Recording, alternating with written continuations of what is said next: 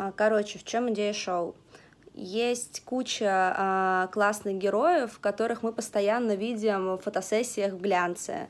А, певиц, актрис, известных моделей, известных глянцевых редакторов. И мы следим за ними в Инстаграме, потому что ну, нам хочется знать, что у них происходит. А, я вот уже практически 8 лет а, работаю в глянце, и мне хочется немного сократить с ними дистанцию а, и поговорить с ними не как редактор с героем, который пришел на съемку, а как я с тобой разговариваю или как я разговариваю с друзьями, которых давно не видела. И в чем идея? Мы приходим к условно глянцевому герою и задаем ему вопросы, который ему, наверное, бы задал, не знаю, условный пользователь сплетника, а, обсуждающий его в комментариях, а, что его бесит, а, что он ест, куда он ездит, с кем он общается или не общается, какие у него отношения с детьми, с мужьями, с женами. И в итоге человек, которого мы привыкли видеть в вечерних платьях и читать его историю успеха, мы с ним говорим как с живым человеком. Вот. И если загуглить Виктория Шелягова, поисковик выдаст кучу сайтов со светскими сплетнями про нее и ее мужа Олега, владельца крупного ритуального бизнеса. В Москве очень много светских женщин, но обсуждать в комментариях любят именно ее. Пока другие пытаются чему-то соответствовать, Виктория просто веселится. Она выкладывает в Инстаграм танцы до утра и открыто рассказывает о своих пластических операциях. А еще носит русские сарафаны с кокошниками и вообще бесконечно наряжается. Дорого в бренды и бриллианты. В итоге, пока Шелягову обсуждают в блогах, она дает интервью большому глянцу, а модные дома бьются за то, чтобы она пришла к ним на вечеринку. Мы провели с Викторией день и расспросили, каково ходить по подиуму Дольче Габбана и почему она боится слова «любовь». У вас э, в светской э, тусовке, мне кажется, такая репутация э, человека, который говорит, да, вот я люблю дорогие вещи, я люблю с размахом тратить деньги, мне нравится веселиться, мне нравится ходить по вечеринкам. И то есть вы, условно говоря, вы за это не извиняетесь, вы не делаете вид, что у вас там чего-то нет, что у вас есть. Вы как-то а, ничего не скрываете, просто вот, ну вот, э, мне кажется, вообще вы известны как человек, которому от всего, что происходит в модной индустрии, весело. От этого почти никому не весело, вот вам вот весело. А, как вы с собой договорились, что у вас это вот, вот так? А мне вообще просто, не весело по жизни. Мне просто, в принципе, нравится жизнь, и это прекрасно.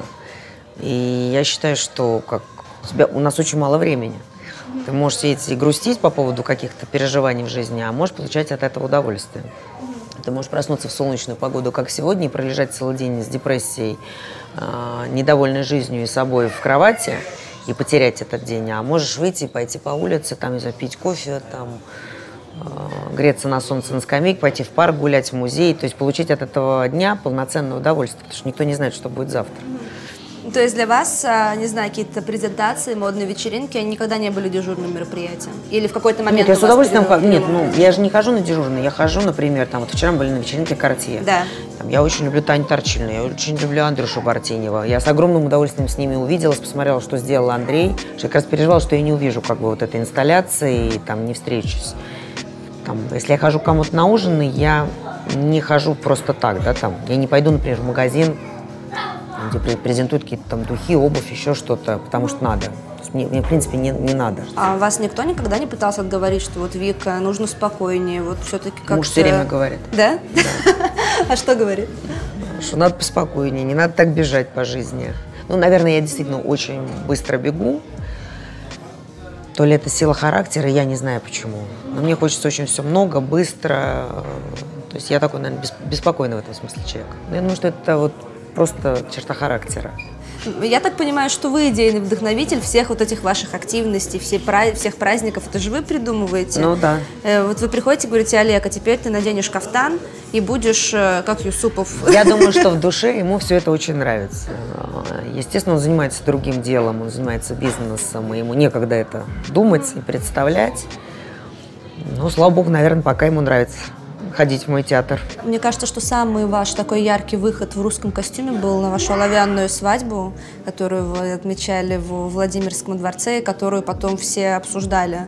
Я читала во многих медиа про этот э, бал, что вы ориентировались на образ э, Екатерины Великой, на, на карту, которая осталась в карточной колоде, которая была выпущена как раз после того бала Нет, Романова. То, что я делала вот во Владимирском дворце одевала, это был э, костюм Юсуповой, но это был исторический русский костюм Юсуповой.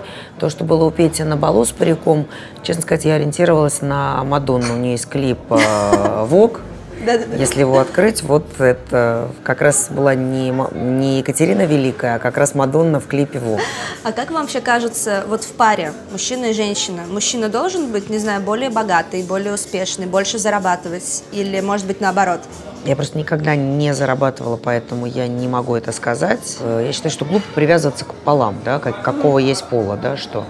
Тем более в наше время, когда все совершенно переплетено. А как ваша дочь к этому ко всему относится? Или вы с ней об этом не говорите? По соотношениям в паре, кто что должен делать? Э? Я думаю, что просто вообще сейчас стали э, девушки и молодые люди бояться ответственности. Поэтому все тяжелее и тяжелее складываются пары, да. И мы чаще видим людей, они независимо встречаются, и никто не хочет брать на себя ответственность жить вместе. Вы имеете в виду свободные отношения, что они встречаются Потому что жить вместе, хотим мы это или нет, ты все равно должен под кого-то подстроиться. И это неплохо, то есть и в хорошем смысле тоже, да, там, например, я живу с мужем, я понимаю, что он также подстраивается под меня, как и я подстраиваюсь, то есть у нас абсолютно взаимообмен. Что такое жить вместе? Это одинаково давать друг другу и получать. Да? Это такой взаимообмен и отсутствие эгоизма да, по отношению к друг другу. Но все-таки сейчас люди не хотят э, ответственности, поэтому они живут в свободных отношениях. И Варя, она как раз таких взглядов придерживается? Или... То, что я от нее слышу, она говорит, мама, там, я не готова. То есть мне кажется, что я, говорит, ничего не могу дать человеку, который был бы сейчас рядом со мной. Конечно, я думаю, что она хотела бы влюбиться, и, ну, как и все, да, мы хотим влюбиться. Нет, я разговариваю с ней об этом. Почему? А если он будет э, совсем из другого социального круга? Ради бога, если ей так нравится. То есть вас это? Ну, а мы же видим, что происходит. Сегодня ты с большим уровнем достатка, за... завтра, извините, ты в тюрьме. И точно так же наоборот, есть ребята, которые там из э, малообеспеченных семей придумывают что-то, развиваются и становятся успешными. Никто не застрахован, знаете, от, от тюрьмы, от суммы, поэтому это как бы совершенно процесс такой подвижный. Конечно, мне хотелось бы, чтобы у нее не было никаких финансовых проблем в жизни, чтобы она была чтобы картинка была, да, когда я ее сейчас вот вижу иногда, я ее пугаюсь, я говорю, это прям, ну, то есть я, наверное, перфекционист. Мне нужно, чтобы все было вылезано, уложено, вымыто и начищено.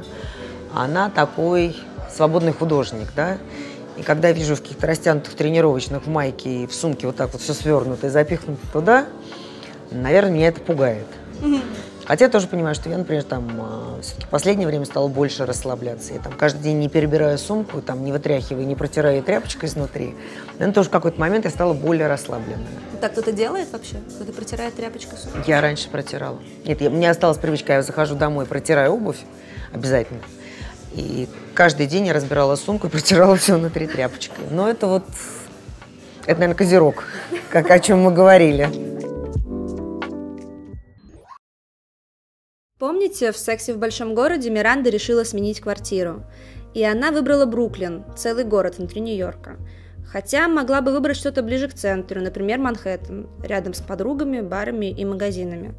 Но она решила, что вечеринки это хорошо, а дома должно быть спокойно, особенно если есть маленький ребенок. Да даже если его нет, жить намного приятнее в районах, созданных для жизни, а не для тусовок и работы. Такие районы есть и в Москве, на Рязанском проспекте в стадии активной застройки находится жилой комплекс кварталы 2119, а часть домов уже заселена. Это, как и Бруклин, город в городе. 19 гектаров, панорамные окна выходят на парки и скверы, во дворах играют дети, вся инфраструктура от торговых центров до школ и детских садов. Есть надземные и подземные парковки, а в этом году практически на территории кварталов откроется станция метро Стахановская – можно выбрать квартиру без отделки, с отделкой и с отделкой и мебелью. Стоят квартиры от 4,5 миллионов рублей, так что шутки про то, как бы обменять душу на квартиру в Москве, уже не актуальны. Конечно, можно снимать жилье в центре до самой старости, но своя квартира – это грамотное вложение, а за пределами третьего транспортного жизнь все-таки не заканчивается. В общем, логика насчет выбора жилья у Миранды была железная. Не зря этого персонажа помогала продумывать сыгравшая ее Синтия Никсон. Она, кстати, баллотируется сейчас в губернаторе Нью-Йорка. Это Дольче Габбана Кутюр, мужской. Это Дольче Габбана Кутюр? Мужской, да. Просто они мне сделали вот для меня. Здесь написали имя моего мужа зачем-то. Не на этом месте. Э, это у них была коллекция с Ривой. Мне она нравится, потому что у меня очень связаны теплые воспоминания с Олегом, когда мы брали старую винтажную Риву в Протофино 73 -го года, и это было чудесно. Эти серьги подарила мне моя подруга на день рождения в этом году. Это серьги Петра Аксенова. Вообще мне они такие сказочные. Вообще у меня есть мечта после посещения Пушкинских гор. Я очень хотела бы сделать с ним коллекцию, посвященную сказкам Пушкина. Мне кажется, такая было бы очень красиво. Я вообще очень часто одеваю серьги, все, что делает Петя, в таком в русском стиле за границей. Но очень много дарю. То есть как только я их одеваю, начинает кто-то спрашивать, я хочу такие же, я снимаю, дарю. Я не люблю сумки Хермес сама на самом деле, особенно терпеть не могу крокодилов. Ну, совершенно ненужная вещь, по большому счету. Особенно в наше время крокодиловые сумки. Вообще внутри, видишь, какая зеленая-зеленая. На самом деле здесь главное все в ширме дело. я с ней хожу. Расписала ее, я очень люблю э, фильм «Доктор Живаго». И когда летела сейчас на отдых, посмотрела в самолете фильм с Амаром Шарифом, совершенно замечательный. У них там везде заставка фильма шла как раз «Русские березы». Я читала ваши э, интервью, вы брали у известного пластического хирурга для журнала Яны Рудковской. Да, Бернара. Да, у Бернара, да, все верно. Бернара Йод, да. Да. И вы а, рассказали, что вы немножко изменяли форму глаз, и что у вас была... Я или, не, или нет, я не, из, не изменяла форму глаз, я делала, а, ну просто все равно с возрастом, хотим мы или нет, происходят какие-то изменения, да, и не хочется как ходить не свежий, да, тем более, если там ты спишь по 5-6 часов в неделю, ой, в день, то это мало, да, достаточно, чтобы у тебя не было утомленного взгляда, то есть я делала коррекцию верхнего века, а сейчас я делала 8 марта. Да, 8 марта я делала нижний, нижний век глаз. А вот как, не знаю, поймать себя за руку? Многие же начинают делать, потом занимаются Конечно. улучшанием Конечно. бесконечное. Смотря что человек хочет. Видите, я хочу... А, есть люди, которые хотят изменить себя внешне. Я не хочу изменять себя внешне, хочу изменить, там, изменить себя внутренне, да, то есть, ну, как работать над собой внутри, а не снаружи. Я хочу просто поддерживать как а, ну, более-менее свежий вид, да? Mm-hmm. То есть мне бы хотелось. Естественно, никто не хочет стареть, и что, будем откровенно. Как Джигарханян, по-моему, сказал, чтобы вам не говорили, в старости ничего прекрасного нет. И абсолютно с ним согласна. А если бы, допустим, вот Варвара сказала, мама, я хочу, там, не знаю, нос переделать или грудь? Она ничего. переделывала нос. А, она переделала? Вы нормально реагировали? Да, нормально. Мне, мама меня тоже Переделать? Но я хочу его немножко, мне кажется, кривоватый, я пойму, правильно. Нормально. Я врезалась в стену на физкультуре в четвертом классе, и да.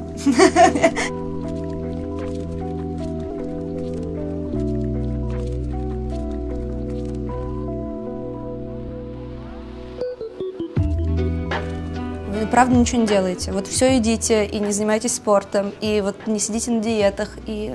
Нет, ну как, я не ем Гамбургеры в обычной жизни я не ем. Но я могу это позволить только в ресторане большой или там где-то. То есть это не, там, я не пью Кока-Колу. Ну, могу выпить, но я не считаю в этом ничего такого ужасного. Я ем сладкое, я ем хлеб, ем масло сливочное. Я считаю, что полезные продукты, которые выглядят по-человечески, они полезны. Естественно, молоко, которое в пакете может храниться там полгода, оно не полезно априори, потому что это не молоко, это химия разбавленная. Mm-hmm. Я не верю ни в какие соевые молока, молоко соевое, еще там еще отжатого, потому что ну, это Угу. Это все химические продукты. Потом к ЖОЖу у меня вообще особое отношение. То, что я вижу, что едят люди, которые сидят на ЖОЖе, раньше это называлось продукты для диабетиков. Продавались вообще в отдельном отделе. Почему люди здоровые, молодые заставляют себя есть продукты для больных людей, мне немножко это странно. То есть вам кажется, что эти ограничения такие жесткие, это не нужно? Все должно быть в меру. Если ты зацикливаешься и ты вообще перестаешь есть. Угу. У меня просто был такой опыт, э, когда я родила Варю, это был 95-й год, тогда это тоже было все популярно, и тогда только появились люди, которые очищали печень, почки, селезенки, вот это вот все. Мне приходили выпученные, с выпученными глазами люди домой, приносили в банках э, отходы человеческого, как это, какие-то камни из почек, еще чего-то, показывали мне, как это ужасно, что надо чиститься. Я стала чиститься, занималась спортом там, по три часа в день, в поясах таких. Угу. Я действительно похудела, но ты сначала начинаешь с правильного питания, как и все, да? Ты там ешь гречневую кашу с салатом, еще, то есть все правильно. Потом ты потихоньку начинаешь понимать, что твои продукты – это твои враги. Угу. Ну, подспудно, да, происходит. Угу. И ты начинаешь перегибать палку. И потом у меня уже был период, когда я ела там три чернослевины, две кураги в день. Мне казалось, что я дико очищенная, точно лучше всех. Остальные все зашлакованные, грязные, с камнями, там еще с чем-то в теле. И потом у меня просто перестали работать почка, печень, э, перестали вырабатываться ферменты по переработке мяса. Потом то, что я вижу, например, вот у меня много подруг, э, которые были вегетарианцы, угу. они все сейчас к 40 годам уходят от этого. Просто категорически уходят. А, это связано со здоровьем? Да, потому что все говорят, что не хватает энергии, портится кожа, а, ты хочешь спать, у тебя просто апатия. Я знаю просто несколько человек, которые просто с жестких вегетарианцев снялись и едят нормальное мясо, и ничего с ними не происходит, довольно счастливы. А, вот эти всякие новые тенденции, ну, как относительно ну, всякое сыроедение, питание по какой-то биомолекулярной структуре вот этих вот э, продуктов, тоже не пробовали? Ну, это временно. Угу. Конечно, человек должен понимать, где границы твоего тела. Угу. То есть ты должен попробовать быть и так, и так. Конечно, когда ты из э, полного человека превращаешься там, в худого, да, тебе легче дышать, у тебя больше энергии, ты угу. двигаешься. Плюс ты понимаешь, что ты победил себя самого. Угу. И это очень физически, да, победил себя там. Ну, что не зависишь от еды, вы имеете конечно, в виду? Да. Угу. То есть это, конечно, очень здорово. Просто надо любить себя. Если тебе мешает это жить, это, конечно, плохо. Там, мне мешает лишнее. Там, если я отправляюсь на 3 килограмма, я начинаю задыхаться, мне просто тяжело. Угу. Я стараюсь там в чем-то сократить себя. Угу. Спортом я занималась с удовольствием, просто не люблю это. Сейчас очень много говорят про естественность, но и правда, на самом деле, если сравнить там с 15 годами Нет. там ранее, ну... Сейчас золотое все, время. А, да, и ну как бы все стали условно больше за собой ухаживать, нежели что-то маскировать, и в целом, ну как бы мне кажется, люди станов... все лучше и лучше выглядят в массе своей. Сейчас, знаешь, как просто золотое время, ну, потому что в принципе, тебе не надо уже стесняться возраста. Там, лет 15 назад, когда тебе было 40, ты казалась глубокой старухой. Мне, я помню, мне не было 18 лет, у меня были подруги, одной 30, другой 32. Я пришла с какого-то клуба, и когда они спросили, кто был в клубе, сказала, да ну, одни старухи 30 лет. То есть это я говорила абсолютно искренне, не желая их обидеть. Сейчас эти тенденции, наверное, сместились, да, то есть уже не страшно возраст, он как-то увеличился, и ты можешь нормально себя в этом чувствовать. Mm-hmm. Ушла тенденция, когда все хотели э, выходить в рестораны с моделями. Mm-hmm. Обязательно должны были быть длинноногие, худые mm-hmm. и стройные. Наверное, там, спасибо Ким Кардашьян, она все-таки разрушила стереотипы, да, нравится она нам или нет, кто бы как к ней не относился. Да. Она совершила просто полное разрушение того, что, ну вот я такая, угу. я лучше, чем вы все остальные, и тебе не надо стесняться, что ты там невысокого роста, что у тебя там большая попа или там угу. что-то еще. То есть ты, в принципе, можешь... Вообще сейчас такое время пиара, ты можешь распиарить любую историю, да, свою, по большому угу. счету, и любую часть тела, и любую мысль и превратить ее в такой, в ноу-хау какое-то. Вот она сделала, наверное, это разрушила вот стереотипы, тебе не надо быть высокой моделью. Даже сейчас, мне кажется, иногда, там, если мужчина приходит с девушкой-моделью, все так странно смотрят. А, тем не менее, а, есть стереотип, что мужчины, скажем, а, определенного достатка выбирают себе все, не то что выбирают, встречаются с женщинами, которые выглядят вот как раз, не знаю, там, с пухлыми, может быть, сделанными, может быть, нет, губами, длинными волосами. Вот вы изнутри это видите, есть такое? И если Сейчас да, то почему? нет, наверное, там лет 10 назад, да. Угу. Сейчас я не вижу этого. Я вижу, наоборот, как раз тенденцию, что многие мужчины выбирают женщин близких себе по возрасту. Угу. А вот. И, наверное, больше это знаешь, как, э, как когда-то нам сказал батюшка с, э, там, в храме, да, с Олегом, что, что такое любовь? Это не страсть, да, там, целую в парадной, чтобы там слюни парадные летели, а это когда люди любят друг друга, это когда они жалеют, и они единомышленники. Наверное, все-таки люди от глобализации мира или от чего-то еще, они все-таки пытаются найти сейчас больше себе единомышленника, да, чем просто какую-то вот визуальную красоту. Виктория, а у вас же нет стилиста? Нету. А когда-нибудь думали? Ну, иногда мне там в русском стиле в направлении подсказывает Петя, честно скажу. То есть какие-то- я советуюсь с ним по многим вещам каким-то. Мне кажется, он так, ну, вот русскую тему он очень хорошо чувствует. Мне нравится стилист э, Белла Хадид. Я считаю, что ее стилисты работают прекрасно. У них, по-моему, общий с Кайли Дженнер и Ну, еще вот кем-то. мне Она нравится, одевает да. сразу несколько моделей, эта девушка. да. Да. А как вы вообще к русским дизайнерам? Я, мне кажется, не так часто вас вижу именно в каких-то брендовых э, вещах. э. А, Я считаю, Рубан, что они, я считаю, что они стоят дороже, аккуратно, что они стоят дороже, чем а, они должны стоить. Вам кажется, что русский дизайнер должен стоить дешевле, чем Ив Сен-Лоран и Диор и Конечно, Шанель? конечно. Потому что у русского дизайнера нет. Почему дорогой Louis Vuitton? А, потому что у Louis Vuitton а есть фантастические технологии. И ты, когда берешь вещь, вот ты понимаешь, что она не просто сделана, а там есть огромное количество технологически очень сложных моментов. Почему они очень часто показывают вещи на показе и потом не могут их воспроизвести? Там, или, например, я покупала Луи Виттон шубу, там, безумную, вот такую огромную, А, под я леопарда, да, да. да, да. Но это вот я еле-еле их уговорила мне ее сделать. Они ее сделали там у меня одна, и, по-моему, одна то ли у Рианы, а, у Ким Кардашьян вторая. Приятно. И тоже потому, что технологически они понимали, что это не будет пользоваться бешеным спросом. Там, та- так же, как вот этот плащ, да, там я в Праде купила, они запустили его в продажу, э, как бы вот в продажу, да, и оказалось, что у них не хватило ткани. Вот они их сделали 8 штук по миру. Все. То есть он получился такой лимитированный невольно. А для вас это является дополнительным аргументом в пользу покупки, что вот это будет всего там у пары человек, кроме вас? Ну, это симпатично, конечно. Да, вам это важно? Ну, мне не важно это, ну, просто мне это нравится, и если это не будут ходить все подряд, то это симпатично, почему нет? Такая более индивидуальная работа. А вот, условно говоря, когда э, вы находитесь в положении, когда вы заходите в магазин и можете купить себе практически все, что угодно, э, вот на вас влияют, я не знаю, модные тенденции, то, что вы читаете в журналах, это влияет на вашу покупку? Я все равно, наверное, как козерог, всегда осторожно смотрю, сколько это стоит. У меня нет такого, что я зашла, и мне все равно, сколько это стоит. Я считаю, что любая вещь должна иметь свою цену. Мгм. И э, я не совершаю бездумных покупок. Вот мне все равно сколько. То есть вы У меня есть- заранее планируете? Нет, я не планирую никогда заранее, потому что я, во-первых, никогда ничего не хочу заранее. Есть Я не знаю, что мне может понравиться. Но в целом у всего в жизни должна, ну как, есть цена и качество, и, и зачем. То есть тогда это работает.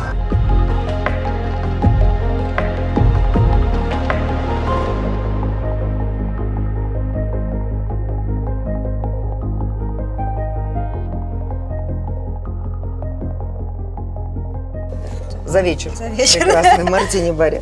С мартини. А, мама увидит это видео, Ой, если хороший. она меня просто убьет. Очень. А, Виктория, расскажите, а вы, вы участвовали в числе блогеров, а, клиентов, инфлюенсеров в показе Дольче Габбана. Да. Можете рассказать, как это было, как вам позвонили, как шла подготовка? Может, вы худели для этого специально или что-то еще? Мне прислали письмо, что я буду участвовать в показе. И дальше мне позвонила моя подружка, которая сказала, что, что это великая тайна, что она будет одна ходить моделью. Я сказала, что я тоже буду ходить. Она говорит, и ты тоже, ты теперь будешь не есть. Мы прилетели в Милан, а, пришли, Доминика сам как бы стилизовал всех. Но было много девочек, я, конечно, пока курила, пила кофе, пропустила этот момент, поэтому я дел- еще плюс всегда там стилизует все показы Табита Симпсон. Ну вот. И я выбрала сама себе одежду, потому что пока он был занят, все было одобрено. А Вот. И потом у нас была вечером одна проходка. Нам просто показали, сказали, что вот кто идет посередине, кто идет справа, кто идет слева. И куда поворачивает. И все. То есть как таковой подготовки не было. Утром мы все пришли, нам выдали нижнее белье, халаты. А вот я утащила нижнее белье с собой. И это был такой да, праздник для всех. Но больше всех, наверное, волновались не мы, потому что как-то мы за два дня вошли в этот ритм, мы так собрались. А, а волновались близкие. Вас Кто болел. переживал? Он сказал, что больше, чем я. А можете рассказать про вашу первую встречу? Я знаю, что вы познакомились в каком-то там мероприятии. Подруга кому-то показывала дома, вы поехали Да, с ней, что-то да. вроде того, да? Это Да. было в Петербурге еще. А, это как бы известный факт. А можете рассказать, как все происходило? То есть, не знаю, как он, как вел себя Олег, как вы отреагировали уже? Видимо, вы друг другу понравились, встретившись там? Видно, да. Наверное, видимо, понравились, да. Он не взял у меня телефон. Вас представили друг другу? Не-не-не. Просто компания была Не, мы общая? сами Мгм. познакомились с ним. Мгм. Мы познакомились сами, он был с друзьями, и, наверное, больше я познакомилась с друзьями. Мгм. С его- он не брал мой телефон, но оказалось, что он его взял, забил свой номер в моем телефоне и прозвонил. Поэтому утром, когда он меня набрал, он уже знал все, как, где я живу, как меня зовут. И А вас это не напугало? Что... напугало сильно. Честно сказать, сильно напугало. И я так, не хотела долго встречаться по этому поводу. Ну, как-то вот жизнь. А... Все же должно случиться, оно случается. а как вы знакомили Варвару с Олегом? Ну, как, как вы, же- был же Естественно. момент Все, знакомства. должно быть естественно. Вы как-то Варвару готовили заранее? Ничего, ничего не говорили? Люди либо подходят друг к другу, и дети также, либо нет. И нет необходимости заставлять э, взрослого человека полюбить твоего ребенка, а ребенка полюбить постороннего человека. А сколько Варвары было лет тогда? Десять. Вы можете сказать, что это та любовь, про которую в книжках пишут? Вот эта вот большая? Или у вас какого-то, как. Я очень боюсь слова «любовь», потому что как, когда мы стали встречаться с Олегом, меня подруга спрашивает, ну ты любишь его, а он тебя любит, ну а ты вот его очень любишь. Мне кажется, любовь – это такое очень, а, очень специфическое слово, я его очень боюсь, потому что любишь ли ты человека по-настоящему, ты можешь понять только в двух случаях. Потеряв человека, там, могу точно сказать, что я очень люблю свою бабушку, потому что я ее потеряла, да, и вот, я понимаю, что человек, который вот, эм, он мне необходим, и я очень скучаю по нему. Или когда человек э, заболевает тяжело, да, и когда ты должен там, год, два, три отдать все силы, не раздражаясь, пожертвовать собой полностью, своей жизнью, своими какими-то интересами и отдать это, эту жизнь свою человеку. Поэтому я этого слова «любовь» боюсь. Безусловно, конечно, я там скучаю по Олегу, я там всегда бегу с радостью домой, приезжаю, там, меня встречает Варвара. То есть у нас, безусловно, очень трогательные чувства между собой. Наверное, да, естественно, это называется любовью, но вот, вот называть глобально такое слово я не хочу. Я просто его боюсь вот как, как определение самого по себе. Олег уже занимался тогда а, ритуальными услугами? Или Нет, он, конечно, или еще он в банке он- работал? Он работал в банке. Мгм. То есть был это банкиром. Когда он начал заниматься ритуальными услугами, я как раз по этому поводу долго плакала. Что я выходила замуж за банкира, а теперь мне приходится жить с человеком. Но оказывается, эта тема очень всем нравится. И, честно сказать, за столом мы очень часто ее обсуждаем. Да? А что обсуждаете? В каком смысле? Ну, это очень все- лю- любимые шутки всегда уходят все равно в нашу сторону. Всегда. А когда... Кто-то хочет делать из себя бриллианты. Кто-то спрашивает, в каком гробу он может быть похоронен. Могу ли я сделать группу хлама для кого-то. То есть это любимая тема. Когда вам Ксения предложила устроить э, на Веденском кладбище фотосессию для Фисьель, как вы отреагировали? Хорошо. Просто я не знала, оказывается, что есть запрет на съемки на кладбищах. Поэтому это мне сказал Олег потом, и вот они как раз разговаривали с компанией, которая ну, как за- заведует да, кладбищами. А в целом, если это никого не оскверняет, потому что Веденское это потрясающе очень красивое кладбище историческое. И там фантастическая история людей, которые захоронены там. Вот единственное, там, например, мы с Ксенией разговаривали потом по поводу армянского кладбища. К этому я отношусь очень осторожно. Потому что я считаю, что... Чужие е- традиции Да, мы не, мы не можем трогать чужие традиции, и мы не можем обсуждать то, как людям нравится а, выражать свою скорбь. Да? Это личное дело каждого. Вы говорили, что вы занимаетесь разработкой некого приложения, которое поможет людям, не знаю, там, ухаживать за Да, ушедшими... мне- да, я, я считаю, что это хорошая очень история, потому что мы не всегда, да, вот я живу в Москве, и есть какие-то праздники, а, там, дни поминовения, когда мне хотелось бы, например, там, бабушке положить цветы дедушке, да, но я нахожусь в Москве или где-то еще. И, конечно, было бы здорово, чтобы был такой сервис, да, когда человек мог отнести цветы, прислать тебе фотографию, ну, как бы вот, потому что ты знаешь, что там могила ухоженная, что все хорошо в этом смысле. Потом есть очень многие люди, которые живут за границей, там, Ну да. или в разных вообще городах, чтобы это не стало все заброшенным и в запустении. У вас, э, ну, прямо как-то это регламентировано, что Олег – это глава семьи, и что вот он принимает какие-то важные решения. Да, конечно. Да? Я счастлив, я потому что ничего не умею принимать решения. А, Я вот сейчас прилетела в Нью-Йорк, меня забыли встретить из отеля. Первое, что я сделала, набрала его. ага. То есть у меня не, не родилось мысли ни в отель набрать, ни Дольче Кабана. Первое, что я набрала, это был он. Все вопросы решает Олег. А вы не чувствуете себя, вот как вы сами говорите, беззащитно немножко из-за этого, из-за того, что получается, что какой другой человек полностью решает все-все-все проблемы? Ой, я рада. этому. Да? Я вообще считаю, что если можно что-то само, самой не делать, пусть делают другие. Но, ну а зачем? Нет, есть люди, которые любят решать проблемы и что-то делать. Вот, вот им надо все время получать какую-то задачу и глобально. Мгм. Но вы не я из них. не- нет. Я могу придумать что-то, какую-то идею придумать, что-то, но делать я этого уже не люблю. Ну вот, допустим, когда у вас какое-то мероприятие, вы устроите там прием, а организацией вы занимаетесь или вы нанимаете каких-то людей, которые это делают? Я придумываю идею, я примерно понимаю, что я хочу, а дальше я стараюсь, э, чтобы остальное там, как цветы, если кто-то делает цветы. Я доверяю людям, которых я что-то прошу. Если там вы, например, делаете декор стола, я говорю, я хочу так, все, дальше я даже не лезу в ваши вопросы. Мы на праздниках никогда в жизни с Олегом не садимся, у нас даже нет места. Ни на одном празднике, вот знаешь, когда расставляют столы со стульями, где будет кто сидеть. У нас просто нет такого априори места. Потому что я знаю, что я ни разу не сяду, и Олег ни разу не сядет. И мы с ним, в принципе, на мероприятиях вот каких-то личных, мы даже не видим друг друга. Потому что он занимается своей частью, не договариваясь, я занимаюсь своей. Я заказывала ее специально в Москве, когда она вышла. И попросила расписать мне ее моим любимым персонажем из мультфильма «Корпорация монстров» Bootsy Girl. Ну, это, наверное, мои страхи, которые есть у всех, наверное, об этом мультфильм. Поэтому он чудесный. Потом я к этому добавила еще вот такой персонаж, которому все пофиг. То есть это такие совместилось все вместе. Мои страхи и все пофиг. Двуглавый орел до царск, да, такой вот совсем традиционный, ну, совсем-совсем Россия, он такой очень своеобразный. Вот у меня вышел на одном из кокошников. Очень смешной, немножко таких на двух куриц похож. Это марка Росмотив, Юля. Вообще русская национальная одежда, она очень удобная. То есть одежда очень удобная, а русский танец очень сложный. Русские народные танцы, они вообще тяжелые танцевать. Они очень энерги- энергичные, и они по нарастающей идут. То есть такой ты остановиться не можешь. Поэтому кажется, что это все так легко и просто.